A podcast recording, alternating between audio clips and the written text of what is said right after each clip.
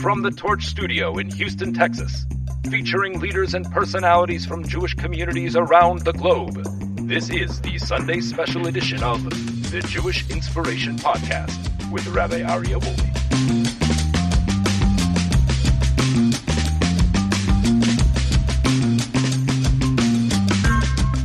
All right, welcome back, everybody, to a special Sunday edition of the Jewish Inspiration Podcast.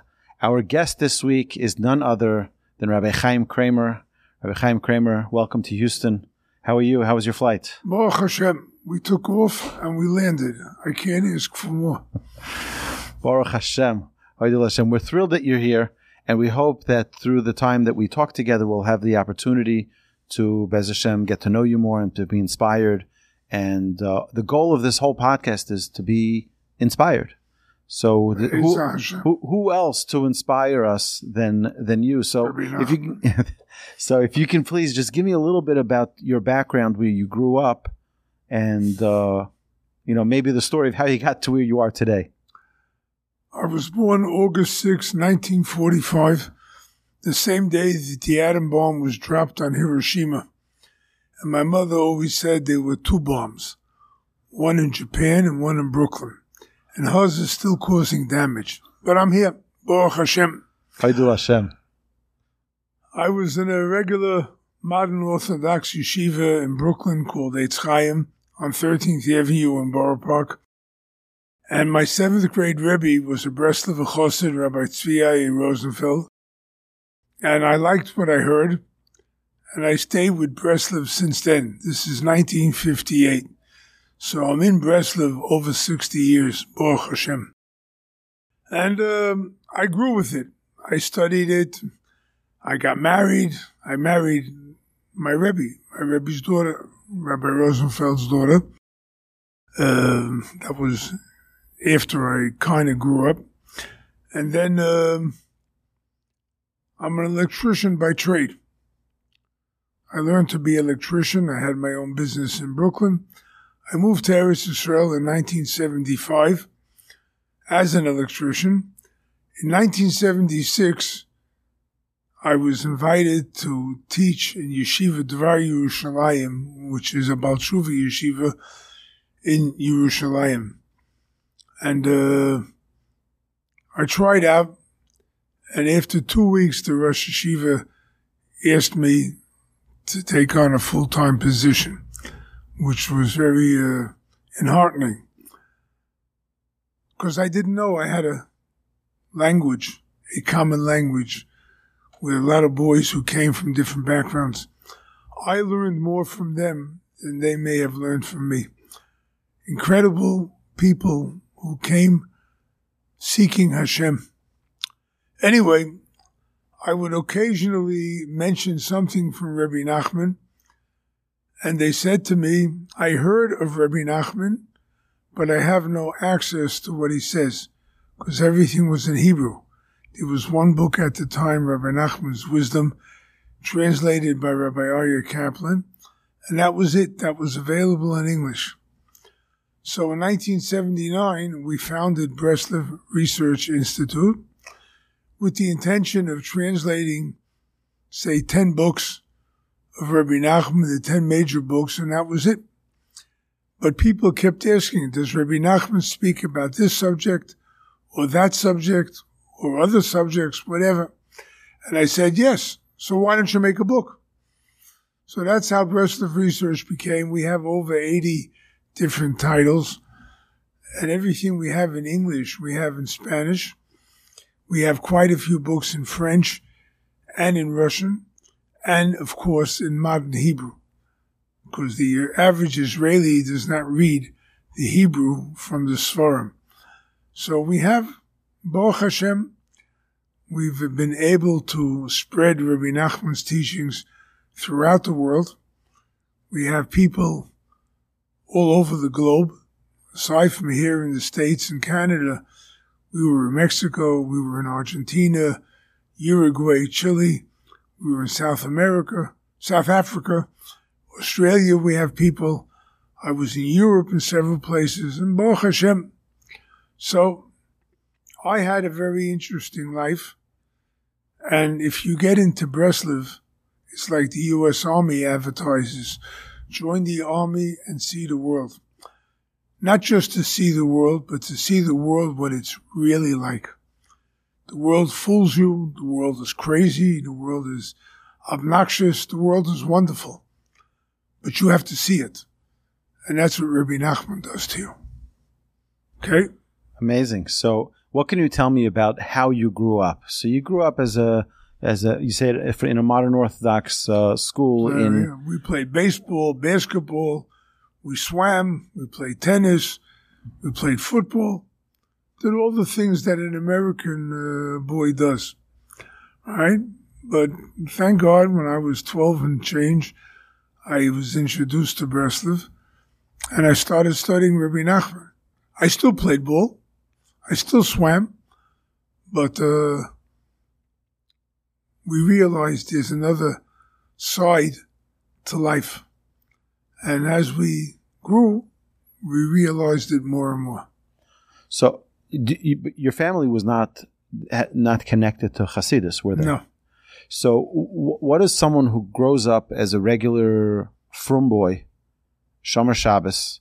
Okay, we can learn Gemara, and we can learn Mishnah, and we can learn Halacha, and we can learn Musar, and we can learn everything else what was the attraction that you felt was being offered in Hasidus, eh, particularly Breslov, that wasn't being offered in the regular traditional Jewish life? Rabbi Nachman gave us a spirit, a reason to live, a reason to do the mitzvahs, a reason to keep Shabbos, a reason to learn Torah, a reason to daven. He simply gave it to us. I mean, it's in his books. He gave us a spirit. Halacha, the uh, code of Jewish law, is a body of Torah. It tells you this is what you do, X, Y, and Z. Rabbi Nachman and Rabbi Nosson and the Kutei Halachos, they tell you why. They give you the feeling, the spirit of what Rabbi Nachman is all about, of what life is all about, of what Judaism is all about. I'll give you an example.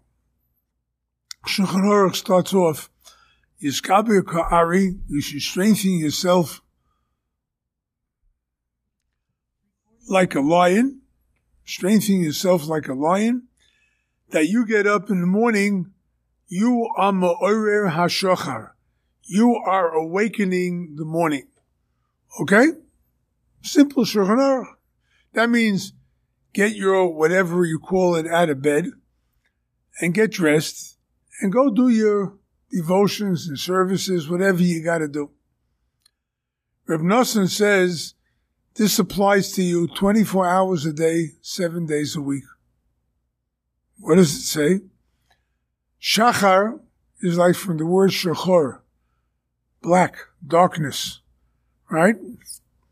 Every person has their wonderful, illuminating moments, and every person has their dark, depressing moments.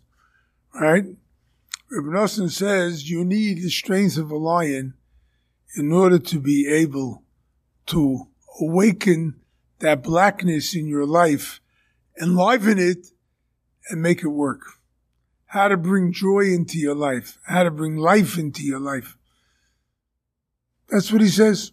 Awaken. So now, awaken in the morning is not just awaken in the morning. It's awakened every single second of the day. You're aware of what's going on around you. Yeah, there are plenty of depressing moments. There are plenty of horrifying moments, but there really are plenty of wonderful, joyful moments. You have to be on the lookout for it and you will find it and you will be happy your whole life. Amazing. So, rumor has it that you once learned in the Mir Yeshiva. Yeah, true. So, and then and then you left the yeshiva. I, I learned Mir Yeshiva in Yerushalayim, Brooklyn. In Brooklyn, okay. I graduated high school, and then I went to the Mir in Yerushalayim. Leizer Yudel Finkel was then the Rosh Yeshiva, the old Rosh Yeshiva. And uh, I was there for quite a few weeks. And one Friday night, I decided to daven in Breslov. And I came back from Breslov to the yeshiva to eat and go to sleep and do my Shabbos, whatever I have to do. The mashgiach was waiting for me. I'm not going to say his name. And he said, you went to Breslov? Yes. Get out. Get out of the yeshiva. We don't want Breslov here. That was the Mir Yeshiva. This was 1963 in the summer. Right? They had something against Breslov. So I left. He said, if it wasn't Shabbos, I'd throw you out now, but you can stay here until after Shabbos. After Shabbos, I left. So that's the rumor. It's not a rumor. It's true. And would you go? And would you go from there to Breslov Yeshiva in Yerushalayim? And I was there for over a year. I met all the elders of the community at that time, and uh, it still is embedded in my mind the kind of giants among giants they were. So uh, I'm happy. I'm happy it worked out that way. Wow. That's incredible. I, I don't know that they would say the same thing today in the media. No, no. I think they're much more. Uh, Nosson who passed away recently, you know, a few years ago, whatever. One of my Talmidim in Breslov, he used to come to me for Shabbosim and whatnot. He wanted to go to Uman Rosh Hashanah. The Mashgiach told him, if you go to Uman Rosh Hashanah, I'm going to ruin your name and uh, going to ruin any shidduch that you go for. He said it to him. I'm going to ruin everything for you. He asked me about it. What do I do? I said, go to Reb Nosson Tzvi. And he went to Reb Nosson Tzvi. Reb Nosson Tzvi said, daven for me too, and he gave him a kvittel. Wow. Wow. Right? They wouldn't say it now. Wow. That's amazing. So, what was the real turning point where you decided that you're no longer g- going to continue your career as an electrician, and that's it? You're committed to publishing with when. I started teaching Bali Tshuva, I say I was exposed to a world. I had met non-frum people, of course, you know, in business and whatnot. But uh, when I started meeting the boys in Yerushalayim, I was actually blown away. Totally blown away. Some of the backgrounds that these people had, right, where they came from and what they did. And now they're studying, they're learning. It was a whole area of Judaism that I was not really exposed to. I had met non-frum people. I had met Bali Tshuva, a few here and there. But being exposed to these boys taught me my life's lesson taught me that every one of them was very precious. Every one of them was a committed Jew. Every one of them was someone who wanted Hashem. He wanted to serve Hashem, but they knew nothing about it. And it let me know what's happening in the world. It taught me a lot. And that's when, as they told me, I heard of Rabbi Nachman. I said, well, I know Rabbi Nachman will help them all. So that's so when we began. Is, I began the institute in 1979. So is is part of your mission to reach Jews who are unaffiliated to connect with Reb Nachman's Torah? My mission, I don't know if that's what you want to call it, right? I I learned that there's Hashem in the world, and Hashem loves every Jew. Mamish, He loves every person, no matter who you are.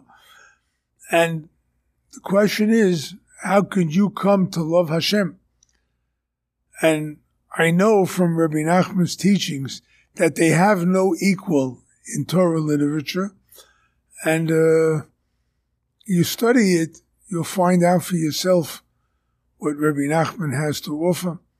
So, if you want to call it my life's mission, is to translate and publish Rabbi Nachman Thank God I don't run the world. Thank God I'm not responsible for it. Thank God that I know that people want Hashem. Everyone talks about God somewhere, somehow.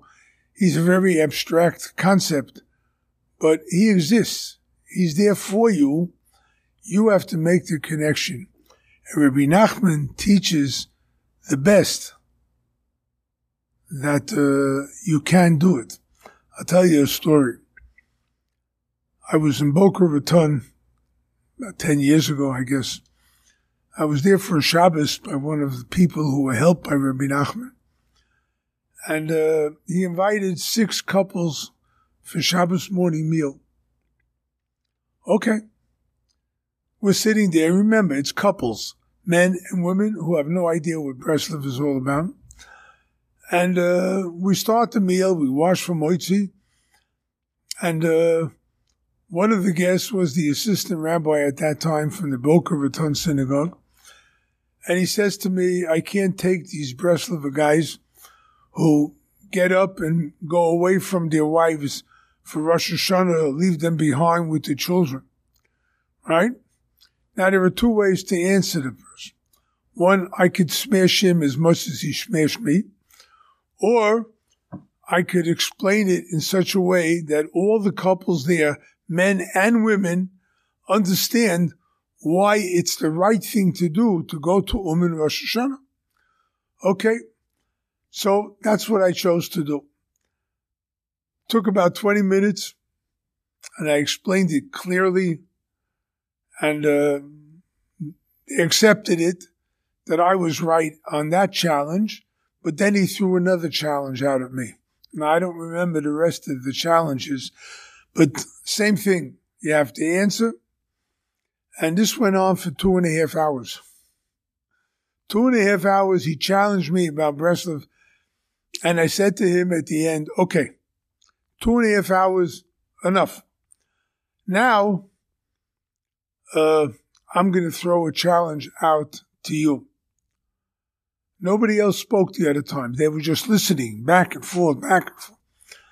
So I said to him, I want you to take a half hour every day. Take any five Musar Svarim from the Vilna Gaon, from the Tanya, Silas Yisharim, Menoras Hamaor, any kind of Musar Sefer that you can think of, take five Svarim, and I want you to learn five minutes a day from those Svarim. And then I want you to take one Breslov Sefer, one of Rabbi Nachman's teachings, and learn also five minutes a day. And I'm telling you, every Sefer ever written from Odom Arishon until today screams out Hashem Elokeinu, Hashem Echad. Everyone says that Hashem is Echad. Everyone. There's no sefer that doesn't say speak about that. At the end of a month, I want you to call and tell me which sefer spoke out the loudest and the clearest of all svarim that Hashem Echad. And I guarantee you it'll be the best of Sefer. Okay. That was my challenge to him. Interestingly, he was an honest person and a devoted person to Hashem. Three weeks later, I get a an email from my friend, my host. He says it was Sunday. You remember that Litvak guy at the table that uh, spoke so harsh against Breslov and whatnot? I said, yeah.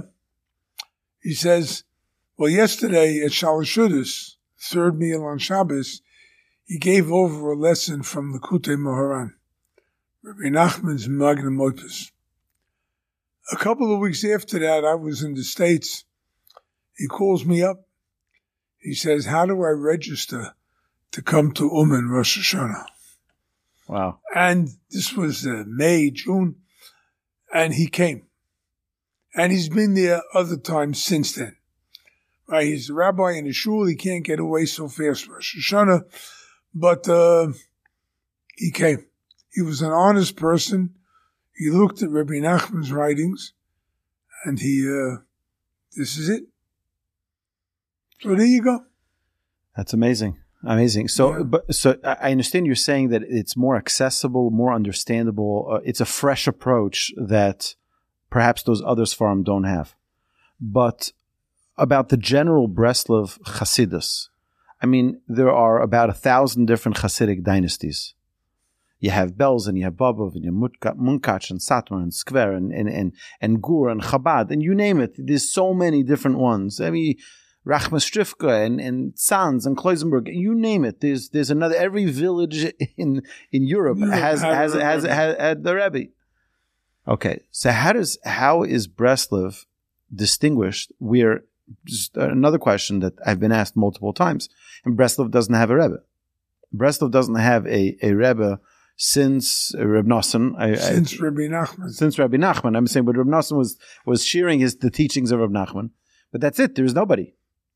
So how does it survive and what distinguishes it from the others? Well, the fact that it's distinguished by we don't have a Rebbe. We don't have a living Rebbe. One of the well, the, there's another Hasidus now that doesn't either, right? Yeah, okay, but that's different. They, they learn from us. I mean, whatever. But uh, that's because they had a tradition. There were going to be seven Lubavitcher Rebbe's. Mashiach has to come by the end of the seventh Rebbe. It didn't happen. So they, whatever they're doing, I don't know. I'm not a Chabadnik. Thank God I don't have to answer for them. I learned a long time ago I don't have to rectify the world. So uh, it's okay for me to have questions too. Whatever the story is, uh, people wanted to make Reb Nosson a Rebbe. Reb Nosson was Rabbi Nachman's greatest talmid, greatest student. And uh, Reb Nosson said, who could stand in the Rebbe's shoes? I mean, the Rebbe's teachings are eternal. Let's learn from them. And he began to expound on Rabbi Nachman's teachings.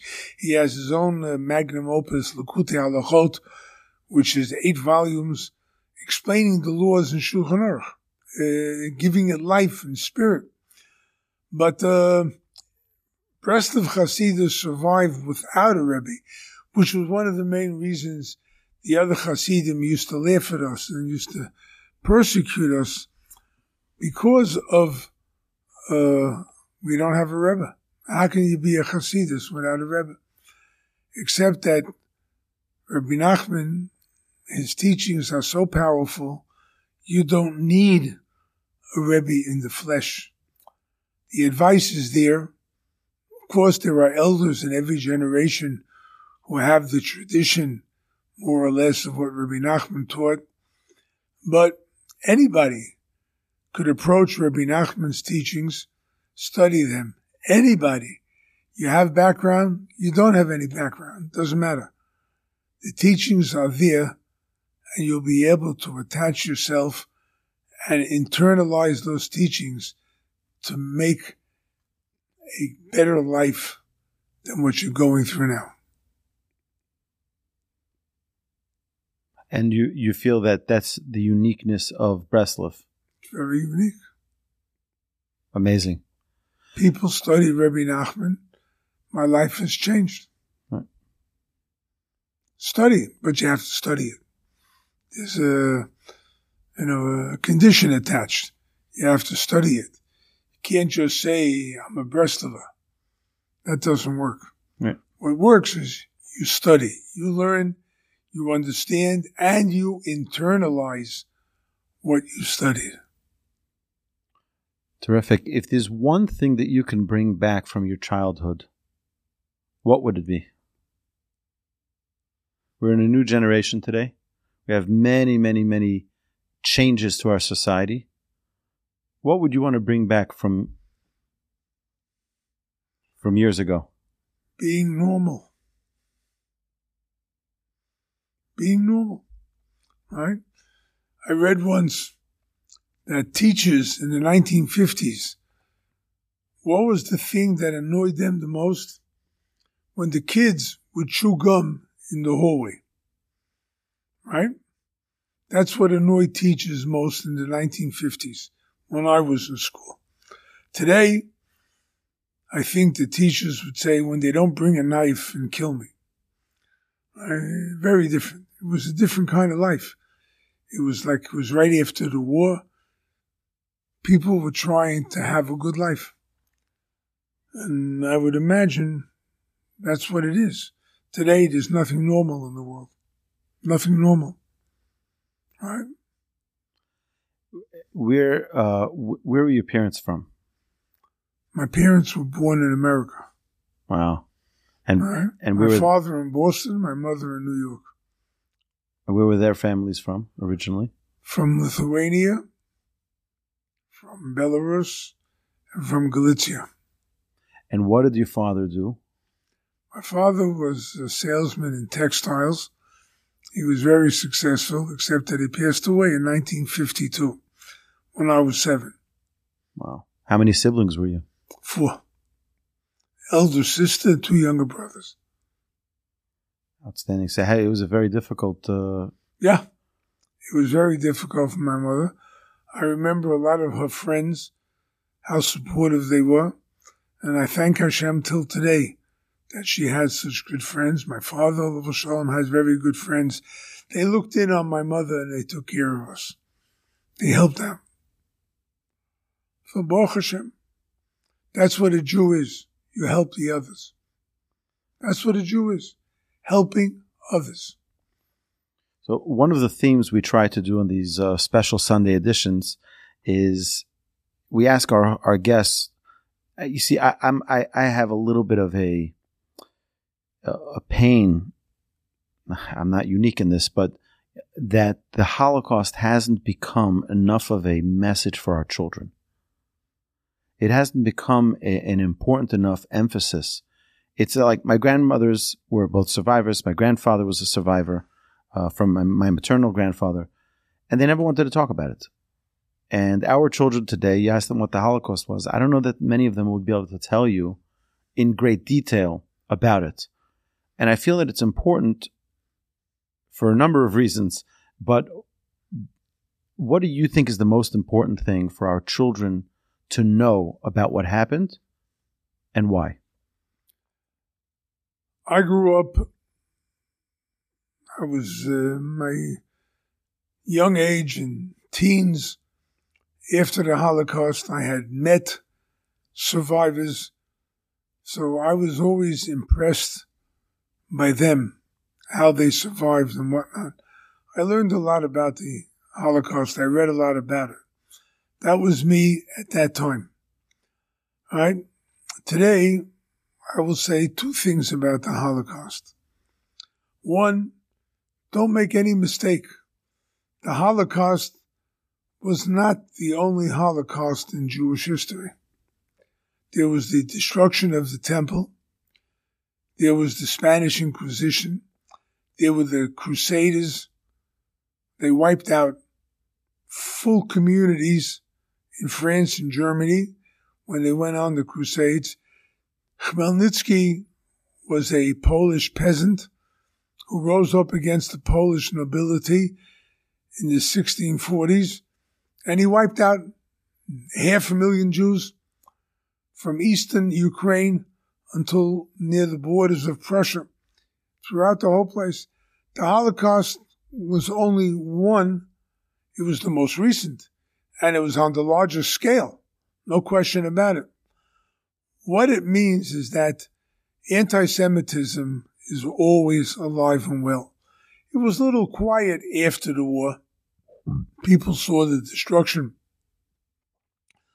So uh, they were a little quiet.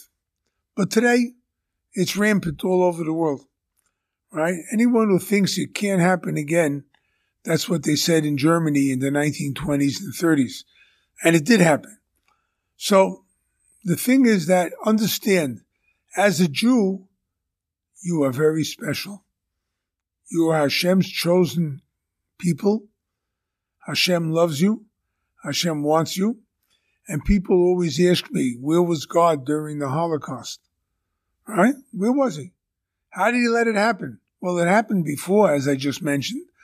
But aside from that, if you read the Chumash, you read Deuteronomy, Dvarim, Perik Chavches, 28, chapter 28, God was exactly where he said he would be if we don't observe what Judaism is all about.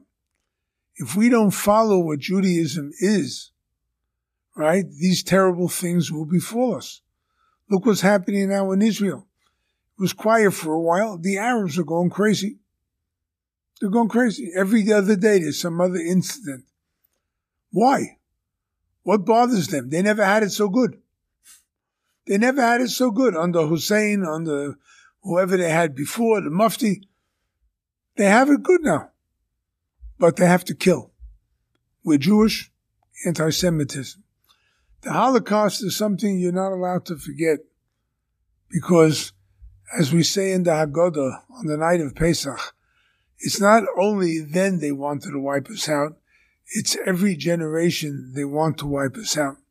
And Hashem saves us. Hashem saves the remnants.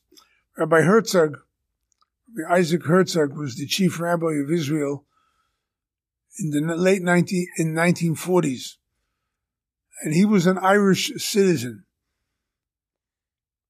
And uh, the British, when they were leaving, they said to Rabbi Herzog, Come with us. You're a British citizen. Come with us. You'll be safe with us. Rabbi Herzog answered, The Bible speaks about two exiles, not a third. If it comes to us now, this is where we are. This is the Jewish nation. This is the place for Jews, Eretz Israel, to be in Eretz Israel. This is the place for all of us, and this is our salvation. Chofetz Chaim said before the war, it was very dangerous in Europe. He passed away in 1933, before the Holocaust started. But he did say, Tia. In the Mount Zion, there will be salvation, which means Eretz Israel.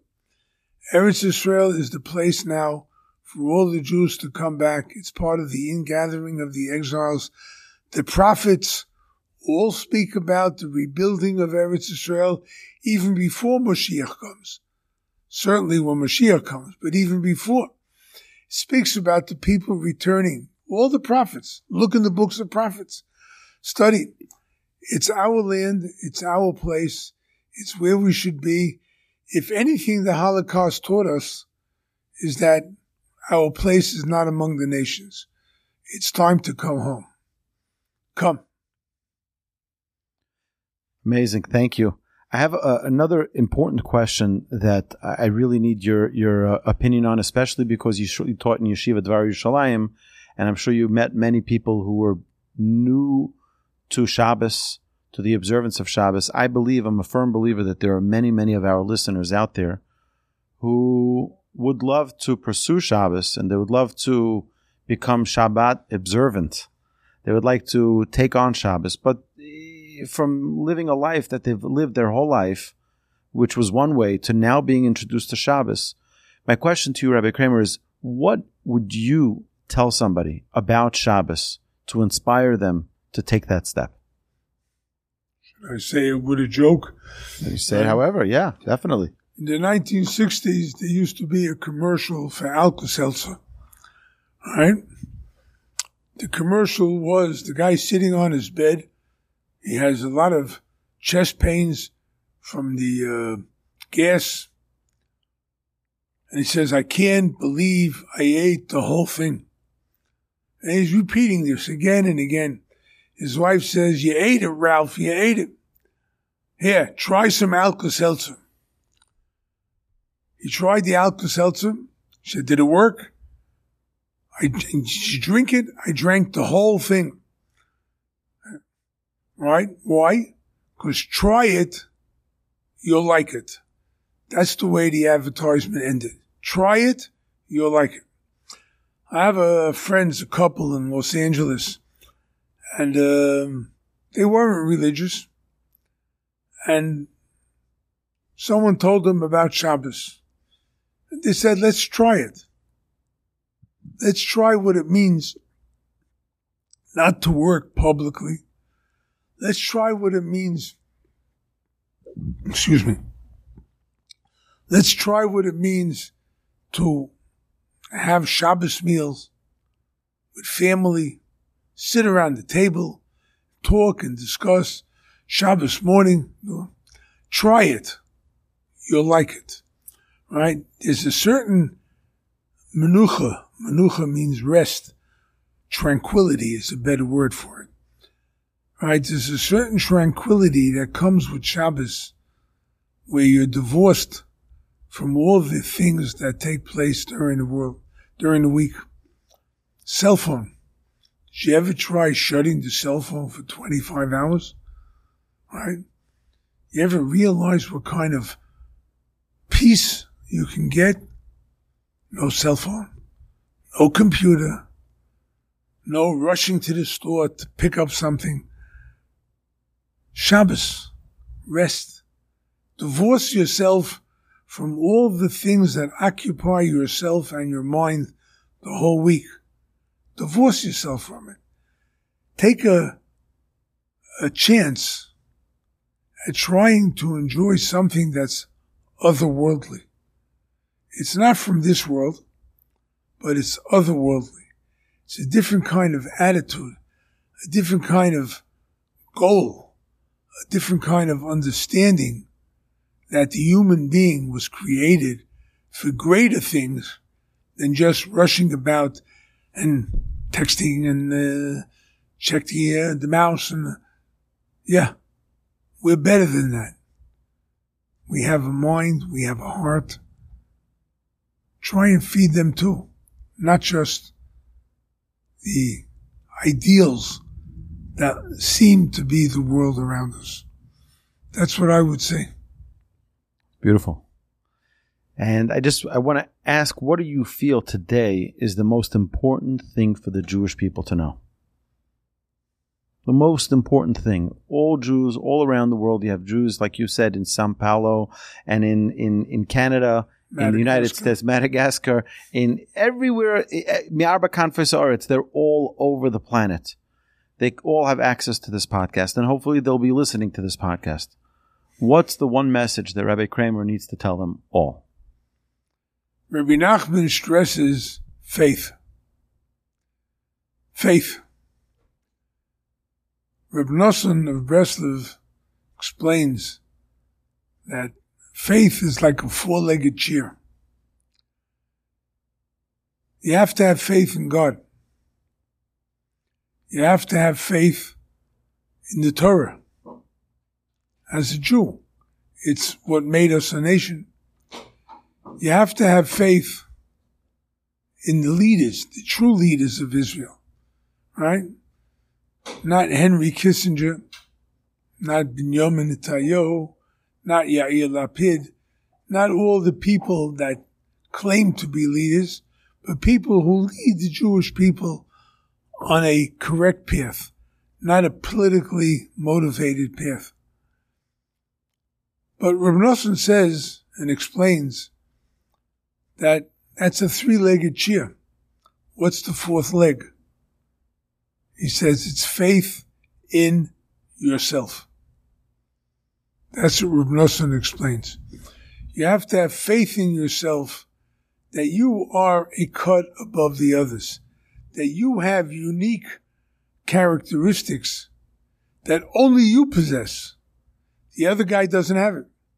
And we're not clones. Believe in yourself that you have something special inside and you can develop it and you can be a great person unto yourself. You don't have to follow the crowd, right? You don't have to be involved in those kind of things. You have to be able to believe in yourself that you are a great human being. You have what to offer others, and more so, you have what to offer yourself. Take hold of your life. Take hold of yourself. Don't let yourself indulge in foolishness. And you'll really begin to realize what a special human being you are. That's Man. what I could offer. Fabulous. Well, I have one more question though. What's your favorite book that you wrote? I know you wrote over 80 books already, which are translated in multiple languages. 80 books, correct? Well, I didn't write 80. We have Um, a staff. yeah. I wrote about 30. But the, you have translated also a Yeah, whole. the Likutei Moharan was. So, which one is your favorite production? It's hard for me to say because each one on its own, at the time I was doing it For example, uh, in the early 1990s, we had a prime minister in Israel, Yitzhak Rabin. Yeah, he meant very well. And he had sacrificed as a soldier for the people. But when he was prime minister, he was talking about giving parts of Eretz Israel away to the Arabs. And I heard this on the seven o'clock morning news. They used to have English news at seven o'clock. Mm-hmm. And I heard it and I became horrified. How could you do something like that? So I wrote a book, This Land is My Land. That's the only way I can counter. I'm not a politician. I have nothing to do with that. But you can't give away the land. It doesn't belong to you to give it away to the Arabs. That was my favorite at that time. But then I had a book, Anatomy of the Soul, which hit me that Rabbi Nachman and Rabbi Nosson speak about all the different parts of the body. Now, we know what our fingers and arms and legs can do. We know what our eyes and ears and so on. But what are the spiritual connotations? The body is, after all, only a cloak for the soul. What is in my soul? So I explained what the power, what the spiritual powers of every person that he has within himself to make a beautiful life for himself. So that was my favorite at that time. But I would have to say probably that the uh, biography of Reb of Breslov, Through Fire and Water, was my favorite. Why? Because, I mean, I took about a year to mark off all the places in Breslov literature which Reb Nosson went through. Then when it came to writing the book, it's some 600 pages, but I wrote it in three months. I wrote it because I would get up in the morning and I ended up spending a whole day living with Reb Nosson of Breslov. And it was the most awesome experience. So I would have to say that's probably my favorite. Okay? Outstanding. So where where can people find you online? Where can people find these books? We have a website, breslov.org. B R E S L O V dot O R G. And all the books are available there? All the books. There's a bookstore on it, and there's there's different ways that we have different classes on it. And, and, if people want to reach out to you directly, is there a way for them to reach to you directly? Reach out to you? Well, most of the time I give the uh, email info at Breslov Research at Breslov.org. I-N-F-O at Breslov.org. But if you're pushing me, my private email is Chaim K, C H A I M K, at Breslov.org. All right. right? Just don't bother me with idiotic ideas. Otherwise, you're welcome to send any question. I'll do my best to answer you within a few days. All right. Thank you. Thank you, Rabbi Kramer. We're, we're honored and privileged that you're here at the Torch Center, that you're here in Houston, and B'ezras Hashem, God willing, tonight you'll be speaking for us in our shul, and we're, we're so excited and, uh, and thrilled, and I hope you enjoy. And I've definitely been enlightened through the, uh, through this uh, interview and I hope that uh, everyone, all of our listeners, will be inspired as well. Well, so. we all depend on the guy upstairs. I hope he sends me the right words. Amen. Thank you, Hashem. Hashem. Yeah, thank you, thank you, thank you, Rabbi Kramer.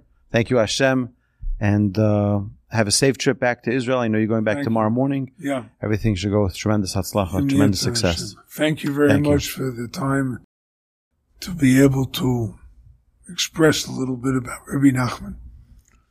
Thank you. A drop in the ocean, but a little bit. All right, we'll hear more tonight. Yitzhak. You've been listening to the Jewish Inspiration Podcast, a Torch production. Become a supporter at torchweb.org because your assistance enables more Torah learning around the globe. To find more lessons offered by Torch, please visit torchpodcasts.com.